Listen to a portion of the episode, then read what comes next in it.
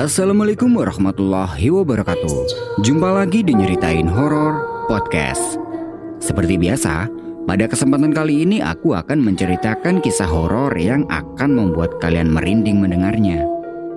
Buat kalian yang punya pengalaman horor dan ingin diceritakan di sini bisa cek infonya di kolom deskripsi. Nah, seperti apa kisahnya?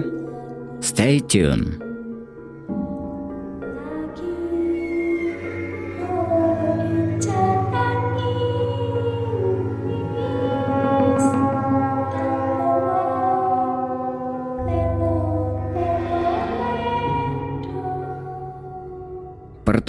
tahun 2004, saat-saat yang tepat untuk menikmati keindahan alam tanpa takut kehujanan. Pendakian ke Gunung Butak ini bukan pertama kalinya bagi Vian. Beberapa gunung sudah pernah dia jajaki sampai ke gunung yang berada di Jawa Tengah. Sore itu, dia mencari informasi ke teman dekatnya terkait Gunung Butak. Tapi, tidak ada satupun dari temannya yang bisa memberi informasi. Ada salah satu temannya dari luar daerah yang sedikit tahu tentang pendakian Gunung Butak, tapi melalui jalur Gunung Kawi. Jadi kedua gunung ini memang bersebelahan. Kemudian ada juga teman dari temannya itu yang memberi informasi kalau pendakian Gunung Butak bisa melalui Batu Malang, satu jalur dengan Bukit Panderman yang sering diadaki. Nah, spontan dia berpikir, Wah, kayaknya asik tuh kalau satu jalur dengan Bukit Panderman. Sebenarnya dia sudah tahu sedikit kalau Gunung Butak itu bisa melalui jalur itu, tapi untuk memastikan dia cari informasi yang tepat. Oke lah, fix. Niatnya sudah bulat untuk mendaki ke Gunung Butak via jalur Panderman. Tanpa teman dia mempersiapkan perbekalannya sendiri dan akan melakukan pendakian itu sendiri. Karena mendaki seorang diri itu memang sudah menjadi kebiasaannya. Kalau mendaki rame-rame, dia ini malah ngerasa nggak nyaman. Semua perbekalan sudah disiapkan dan beberapa hari kemudian dia berangkat menuju ke perempatan rumahnya untuk mencari tumpangan yang bisa membawanya ke kota Batu. Dia mendatangi sebuah truk tanpa muatan yang berhenti di lampu merah. Pak, numpang ke selatan ya? Teriak Vian pada supirnya. Emangnya mau ke mana mas? Saya mau ke Batu. Tapi kita cuma sampai di Ngantang. Gak apa-apa pak, sampai Ngantang aja udah. Ngantang adalah sebuah daerah di Kabupaten Malang. Vian lekas naik ke dalam bak truk. Rokok dinyalain dan dinikmati sambil melihat keadaan kiri kanan jalan raya. Singkat cerita, Sampailah truk itu di pertigaan Ngantang. Sopir truk teriak memberitahukan pada Vian kalau dia akan belok ke kanan. Vian langsung melompat turun dan tidak lupa mengucapkan terima kasih pada supirnya karena sudah diberi tumpangan sampai ke sini. Warung nasi pinggir jalan membuat perut menjadi keroncongan. Dia mampir sebentar untuk makan, kemudian lanjut mencari tumpangan lagi. Tapi apesnya, Sampai jam 2 siang dia tidak juga mendapat tumpangan. Akhirnya daripada kelamaan, dia menaiki bus angkutan umum yang beroperasi dari Jombang ke Malang. Suasana pegunungan semakin terasa dari dalam bus. Karena perut kenyang, Vian sempat tidur beberapa saat. Satu jam kemudian, sampailah bus itu di kota Batu, tepatnya di pertigaan arah menuju ke Bukit Panderman. Vian turun dan lanjut jalan kaki menuju ke titik pendakian. Dan di tengah perjalanan, dari belakang terlihat ada mobil sayur yang akan melintas. Vian teriak untuk meminta tumpangan, dan beruntung sekali supirnya mau memberi dia tumpangan. Tapi Vian harus berusaha naik ke dalam mobil dalam keadaan terus berjalan. Karena Kondisi jalan yang menanjak tidak memungkinkan kendaraan bisa berhenti. Sangat seru juga perjalanan ini. Mobil sayur itu membawa Vian hingga sampai di titik pendakian. Setelah turun dari mobil, dia langsung menuju ke rumah terakhir untuk pamit mendaki. Jadi saat itu masih belum ada tiket, simaksi, atau yang lain. Kalau mau mendaki hanya sowan saja ke penghuni rumah terakhir itu Rame nggak pada yang naik? Tanya Vian pada penghuni rumah. Ada dua orang, baru aja jalan. Kebutak aman gak pade? Kalau aman sih aman, tapi sepi. Terakhir ada tiga orang yang kebutak, tapi udah dua minggu yang lalu.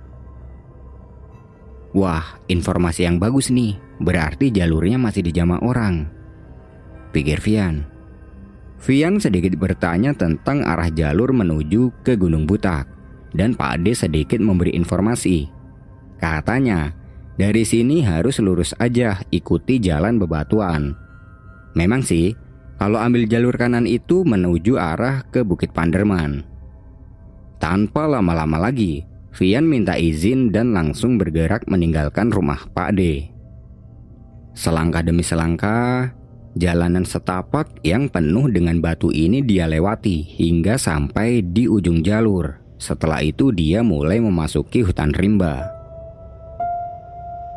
Suara hewan hutan terdengar di sepanjang perjalanan. Semakin berjalan jauh ke dalam hutan, suasana menjadi semakin gelap. Ternyata sekarang sudah menunjukkan jam 5 sore. Vian masih meneruskan perjalanannya sambil mencari tempat datar untuk dia bermalam. Beberapa menit kemudian, di sebelah kanan jalur ada tempat yang cukup luas dan dia segera mendirikan tenda di tempat itu. Satu persatu hewan hutan mulai berhenti bersuara saat matahari hendak tenggelam. Suhu dingin mulai menusuk ke dalam tubuh, dan sayup-sayup terdengar ada suara langkah kaki yang berjalan dari bawah. Loh, ada orang yang naik juga ternyata. Kebetulan banget, jadi ada temennya. Batinnya. Vian menunggu kedatangan suara langkah kaki itu sambil menyeruput segelas kopi. Tapi, suara langkah kaki itu tidak kunjung sampai di tempatnya Vian. Dia berdiri sambil menyorotkan senter ke arah sumber suara langkah kaki itu.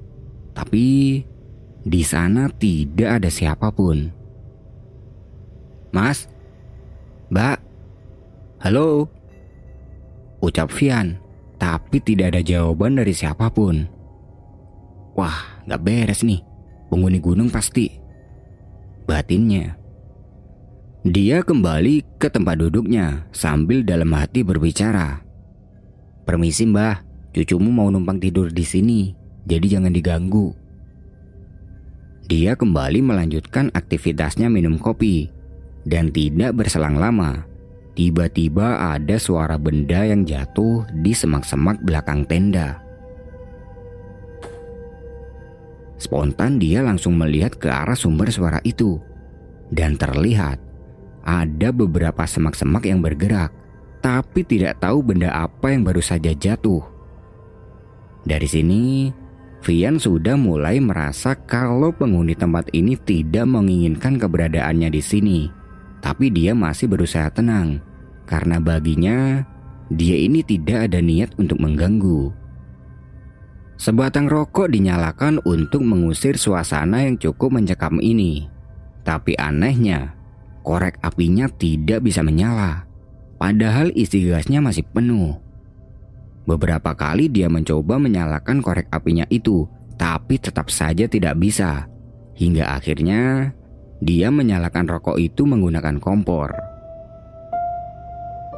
Dia menikmati rokok sambil duduk bersandar tangan dan terasa ada sesuatu yang aneh di tangannya. Dia meraba apa yang sedang dipegang itu, dan ternyata itu adalah segumpal rambut. Entah rambut atau bulu, yang jelas warnanya hitam dan sedikit kotor oleh tanah. Vian membuang rambut itu, dan karena sejak tadi dia sudah merasa kalau keberadaannya di sini tidak disukai, dia segera mematikan rokoknya dan mengemasi barang-barangnya untuk mencari tempat lain. Dia berjalan lagi beberapa meter, kemudian terlihat ada tanah yang cukup luas dan bisa digunakan untuk ngecamp. Ah, semoga di sini aman lah, gak diganggu lagi. Batinnya. Tenda dipasang lagi, setelah itu dia melanjutkan ngopinya yang belum puas tadi. Baru minum beberapa seruput kopi. Tiba-tiba terdengar dengan jelas ada suara wanita yang tertawa sangat lantang. Kalau bisa dikira-kira sumber suara itu berasal dari tempat tadi dia ngecamp. Vian sudah tidak ingin berurusan dengan yang horor lagi. Dia meletakkan kopinya di dekat pintu tenda. Kemudian dia segera masuk ke dalam untuk tidur dan berharap semoga malam ini tidak diganggu oleh makhluk Sontoloyo itu lagi. Pintu tenda dia tutup rapat-rapat agar suhu dingin tidak masuk ke dalam. Senter dia gantung di atap tenda untuk penerangan, kemudian dia tidur berselimut SB. Sarung bapak. Jadi saat itu dia tidak membawa sleeping bag karena tidak punya. Dan adanya hanya sarung yang biasa dia gunakan di rumah. Dan sarung itu juga biasa dipakai bapaknya. Oleh karena itu, dia menyebutnya sarung bapak. Singkat cerita, pagi harinya dia bangun dan pagi itu cuaca terlihat sangat cerah. Sinar matahari menembus dari sela-sela pohon pinus yang cukup lebat. Rokok dikeluarkan untuk mengusir udara dingin. Dan anehnya, kali ini korek apinya dengan mudah bisa dinyalakan. Kompor dan nesting disiapkan untuk memasak mie instan. Dan Plastik yang berisi logistik ternyata pagi itu hilang. Wah, kalau sampai hilang mampus nih, bisa nggak makan aku. Batinnya, dia mencari-cari logistik itu dan dia ingat sesuatu. Apa mungkin tertinggal di bawah ya? Pikirnya. Karena jaraknya tidak terlalu jauh, dia berjalan kembali turun. Dan ternyata benar, Logistiknya benar-benar tertinggal di tempat itu. Sambil mengambil logistiknya itu dia berucap. Permisi mbah, gak ada niat ganggu, aku cuma mau ngambil makananku aja. Setelah itu dia balik ke tendanya. Setelah selesai mengisi perut dengan mie instan, dia berkemas dan melanjutkan perjalanan. Jalur yang tidak terlalu menanjak dan berliku dia lewati sendiri tanpa ada satu pendaki lain pun. Suasana hutan rimba sangat terasa di sini dan semoga alamnya senantiasa subur dan hijau. Di tengah perjalanan, Vian bertemu persimpangan dan tanpa memilih dia ambil jalur kanan karena jalur yang kanan itu terlihat lebih lebar, beda sama yang kiri. Jadi jalur yang kiri itu lebih sempit dan banyak rumput yang menghalangi. Istilahnya jalur yang kanan itu lebih meyakinkan. Masuklah dia ke jalur kanan itu. Jalurnya sih nggak ada yang aneh, tapi semakin jauh ke depan, tiba-tiba suasana menjadi sangat hening. Suara hewan hutan yang sebelumnya terdengar pun sekarang jadi sepi. Vian belum berpikir macam-macam dan terus saja berjalan menyusuri jalur. Beberapa saat kemudian, dari atas terlihat ada dua pendaki yang sedang berjalan turun. Loh, kata Pak D nggak ada yang naik ke butak. Tapi kok itu ada? Pikirnya. Ketika bersimpangan, Vian menyapa dua pendaki itu. Tapi, mereka hanya memberikan jari jempolnya. Dan kedua pendaki itu jalannya sangat cepat. Dan itu tidak wajar. Belum lama bersimpangan, Vian melihat ke belakang, dan dua pendaki tadi itu tiba-tiba tidak terlihat. Entah karena terlalu cepat mereka berjalan atau bagaimana. Vian masih terus menampaki jalur dan mengira mungkin mereka tadi naik dari jalur Gunung Kawi dan turun melalui jalur ini. Suasana masih seperti tadi, sepi dan sangat hening. Bahkan hembusan angin pun tidak dia rasakan dan sudah cukup lama dia berjalan, dia tidak melihat tanda yang menunjukkan tempat untuk istirahat. Jadi jalur yang dia lewati itu sejak tadi hanya semak belukar di kiri dan kanan jalur. Terlihat waktu sudah menunjukkan pukul 2 siang dan sampai saat itu dia masih belum menemukan tanda-tanda tempat untuk istirahat. Perut mulai keroncongan dan karena tidak menemukan tempat untuk istirahat, terpaksa dia berhenti di jalur untuk mengisi perut. Satu bungkus mie instan dia makan tanpa dimasak, yang penting perutnya bisa terisi.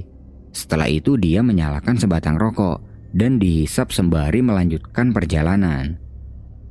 Gila, lumayan juga nih jalur butak. Meskipun jarang ada tanjakan, tapi panjang banget. Pikirnya, sebatang rokok sudah habis dan dia masih belum melihat tanda-tanda puncak. Jalur yang dilewati pun masih sama seperti tadi, hanya semak belukar di kiri dan kanan. Semakin lama, langit terlihat semakin redup dan waktu sudah menunjukkan pukul 4 sore. Jadi sudah seharian penuh dia berjalan dan tidak kunjung sampai di puncak. Dia berhenti sebentar untuk berpikir. Apa jangan-jangan aku salah ambil jalur ya di persimpangan tadi? Tapi tidak mungkin, karena tadi dia sempat bersimpangan dengan dua pendaki yang sedang turun. Sebatang rokok dinyalakan lagi, dan samar-samar, dari jarak 50 meter di belakang, terlihat ada orang yang sedang berjalan naik. Tapi, sepertinya itu bukan pendaki, karena dia tidak membawa peralatan gunung. Orangnya cewek, pakai celana jeans biru dan pakai sweater coklat. Wajahnya putih, tapi tidak dengan kulitnya, alias putih pucat. Vian langsung cabut dari tempat dia berhenti karena takut. Beberapa meter berjalan, dia coba melihat ke belakang lagi, dan cewek itu masih berjalan mengikuti. Itu makhluk apaan anjir? Kenapa ngikutin aku mulu dari tadi? Batin Vian. Dia mempercepat jalannya dan kali ini dia tidak berani menoleh ke belakang lagi.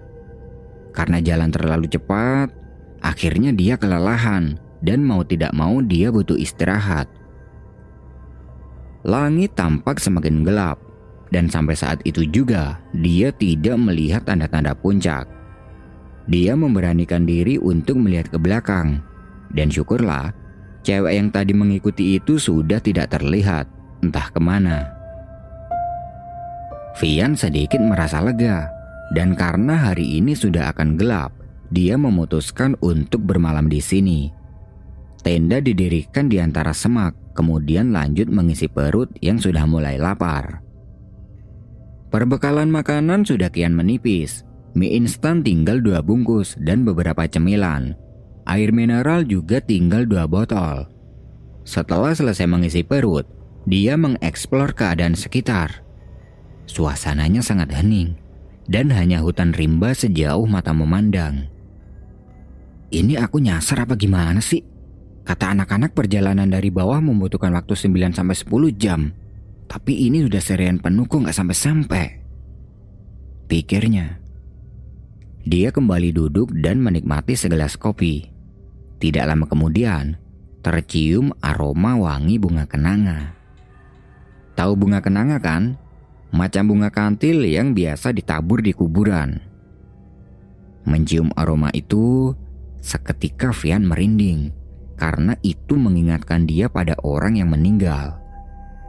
Entah di sekitar sini tumbuh bunga kenanga atau di sekitar sini ada Mbak Kunti. Menurut mitos yang pernah dia dengar, kalau tiba-tiba tercium aroma bunga kenanga atau bunga kandil itu pertanda ada Mbak Kunti yang sedang lewat. Sesekali, aroma wangi itu hilang dan sesekali tercium lagi. Hari sudah mulai gelap. Karena tidak ingin berurusan dengan yang namanya horor, dia berdiam diri di dalam tenda. Dan ketika sedang berdiam itu, tiba-tiba ada yang menggoyangkan tendanya dari luar. Woi, siapa itu? Teriak Vian dengan mulut sompralnya. Ya gimana mau gak sompral? Udah gak sampai-sampai di puncak, eh ini malah digangguin. Setelah teriak itu, tendanya sudah tidak bergoyang lagi. Dan sayup-sayup, terdengar suara cekikikan perempuan. Ah, kuntilanak ini pasti. Pantesan dari tadi baunya wangi terus. Batinnya. Vian tidak menghiraukan semua ini. Yang penting niatnya di sini tidak mengganggu mereka. Sarung dia pakai untuk selimut. Kemudian dia berusaha tidur. Anehnya, baru saja dia memejamkan mata, dia sudah bisa tidur. Padahal waktu itu dia tidak merasa ngantuk sama sekali. Entah tidur atau bagaimana. Yang jelas saat itu dia sedang berada di sebuah kamar yang sangat mewah. Karena penasaran, dia keluar dari kamar itu dan ternyata dia sedang berada di sebuah rumah yang tidak tahu itu siapa pemiliknya. Lalu, ada perempuan seumurannya yang datang. "Udah bangun, Mas?" ucap perempuan itu. "Udah, baru aja bangun."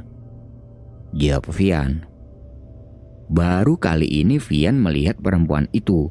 Tapi anehnya, seakan-akan dia sudah cukup akrab dengan perempuan itu. Tapi dia tidak tahu namanya. Perempuan itu mengajak Vian keluar rumah dan Vian hanya menurut. Mereka berdua berjalan meninggalkan rumah itu. Dan selama berjalan itu, Vian tidak bicara apa pun kepada perempuan itu. Begitupun sebaliknya. Jalan yang mereka lalui ini hanyalah hutan, dan rumah yang tadi dia tempati itu letaknya ada di dalam hutan. Mereka berdua masih jalan dan tidak tahu akan ke mana. Setelah cukup jauh berjalan, perempuan itu membuka suara. Kalau mau ke puncak jalannya ke situ ya mas, jangan ke sana. Ucapnya sambil menunjukkan arah jalan. Vian hanya mengangguk paham sambil terus mengikuti perempuan itu. Lalu, sontak dia langsung bangun dari tidurnya. Dan setelah bangun itu, dia tidak merasakan ngantuk sama sekali. Dan terlihat jam tangan menunjukkan pukul 9 malam. Vian berusaha kembali tidur, tapi tidak bisa. Lalu, di luar terdengar ada suara banyak orang yang berjalan. Wah, pendaki nih. Pikirnya. Dia membuka pintu tenda untuk melihat, tapi tidak ada siapa pun. Senter diambil dan dia menerangi sekitar. Dan tiba-tiba... Nyari apa mas? Dia dikagetkan dengan kedatangan pendaki dari arah belakang tenda. Eh, enggak mas. Tadi kayak ada yang lewat. Boleh numpang istirahat ya? Monggo, monggo. Malah seneng aku mas jadi ada temennya. Pendaki itu meletakkan tasnya di atas tanah, kemudian duduk. Vian keluar dari tenda dan berkenalan dengan pendaki itu. Mendaki sendirian ya mas? Iya sendirian. Masnya sendiri juga. Iya, udah dari kemarin saya, tapi belum nyampe-nyampe. Masnya naik kapan? Saya tadi pagi mulai jalan, Aneh. Masnya ini mulai nanjak tadi pagi dan sekarang sudah sampai di sini. Sedangkan Vian yang dari kemarin juga baru sampai di sini. Tapi tak apalah, yang penting sekarang Vian sudah lega karena ada temannya. Mereka berdua ngobrol banyak, layaknya sesama pendaki. Dan anehnya, pendaki itu tidak mau menyebutkan namanya pada Vian. Sesekali ditanya, katanya panggil saja sesukanya. Mereka ngobrol sampai sekitar jam 11 malam. Pendaki itu bilang kalau beberapa meter ke depan itu sudah sampai di sabana, tinggal melewati beberapa belokan. Wah, berarti udah deket. Batin Vian. Vian menyarankan pada pendaki itu untuk tidur satu tenda saja dengannya agar tidak ribet mendirikan tenda sendiri. Dan pendaki itu menerima tawaran dari Vian. Semakin lama, Vian merasa ngantuk dan dia mengajak pendaki itu untuk tidur. Tapi kata pendaki itu, dia masih ingin nongkrong di sini dan mempersilahkan Vian untuk tidur dulu. Karena memang sudah ngantuk, Vian pamit sama pendaki itu dan tidur terlebih dahulu. Pintu tenda tidak dia tutup agar nanti kalau pendaki itu mau tidur bisa langsung masuk. Keesokan harinya dia bangun dan pagi itu, kondisi pintu tendanya masih terbuka. Dan pendaki yang semalam itu tiba-tiba tidak ada. Dia keluar tenda untuk mencari pendaki itu. Dipanggil berkali-kali, tapi tidak ada jawaban. Sepertinya dia sudah lanjut jalan terlebih dahulu. Pagi itu dia harus menghemat perbekalan. Beberapa cemilan dia makan untuk sarapan, sisa satu bungkus mie instan yang rencananya akan dimakan nanti siang. Setelah selesai sarapan, dia berkemas dan melanjutkan perjalanan. Beberapa meter ke depan, dia keluar dari semak belukar yang sejak kemarin menjadi jalannya. Lalu, di depan dia melihat ada persimpangan, dan tempat itu mengingatkan Vian dengan mimpinya bersama perempuan semalam. Tempatnya ini sangat mirip dengan tempat yang ada di dalam mimpinya semalam. Dia ambil jalur kiri sesuai apa yang dikatakan perempuan dalam mimpinya itu. Lalu, dia melewati jalur yang cukup ekstrim. Jalurnya sempit dan sebelah kanan adalah jurang. Setelah melewati itu, dia disapa bunga edelweiss yang tumbuh lebat di kiri kanan jalur. Setelah itu vegetasi mulai terbuka dan sampailah dia di sabana. Ternyata benar apa yang dikatakan pendaki semalam. Vian berjalan menyusuri sabana hingga menemukan sumber mata air. Terlihat, di sekitar sumber mata air ini pernah digunakan untuk pendaki lain ngecamp. Masalah air yang tinggal sedikit sudah terselesaikan. Di tempat itu dia istirahat sebentar, kemudian lanjut berjalan menuju ke puncak Gunung Butak.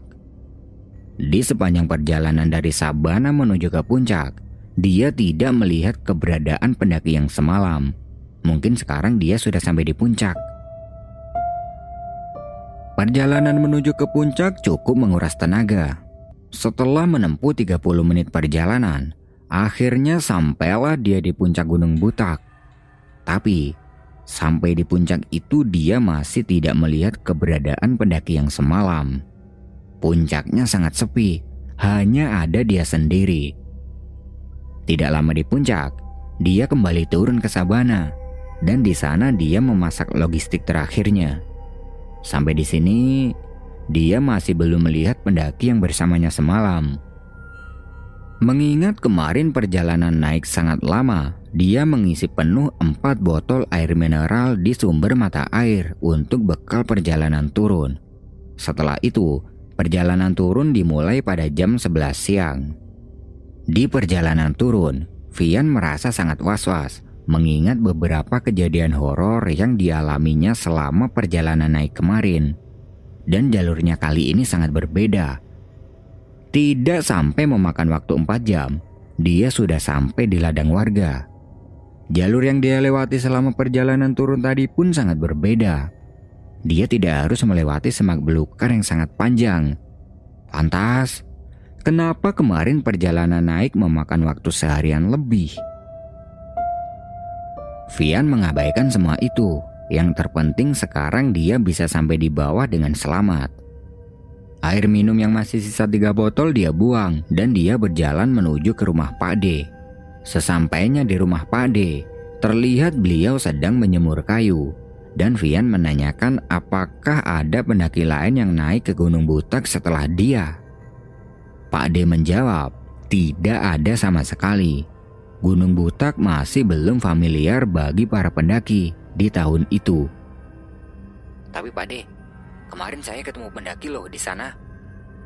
Gak ada mas, kalaupun ada pasti mereka izin dulu ke sini. Loh, masa sih? Kalau memang kamu melihat ada orang, pasti itu bangsa halus. Hutan Gunung Butang memang masih wingit. Nah, perkataan Pak Ade itu ada benarnya. Keanehan demi keanehan sudah dialami oleh Vian selama perjalanan naik kemarin. Mulai dari perjalanan yang memakan waktu dua hari. Dua pendaki yang cuek itu. Pendaki solo hiking yang sempat ngobrol dengan Vian semalam. Dan beberapa gangguan dari penghuni gunung. Hah, untung aja dia masih bisa turun dengan selamat. Dia melupakan semua itu dan pamit pada Pak D untuk pulang. Dari rumah Pak D hingga ke jalan raya, dia berjalan kaki karena tidak mendapat tumpangan. Sesampai di jalan raya, dia udah malas mencari tumpangan gratis dan memutuskan untuk naik bus angkutan umum hingga sampai di rumah dengan selamat. Nah, itu tadi adalah sebuah kisah horor yang bisa aku sajikan ke kalian semua. Buat yang masih stay, aku ucapin terima kasih dan tunggu kisah horor selanjutnya.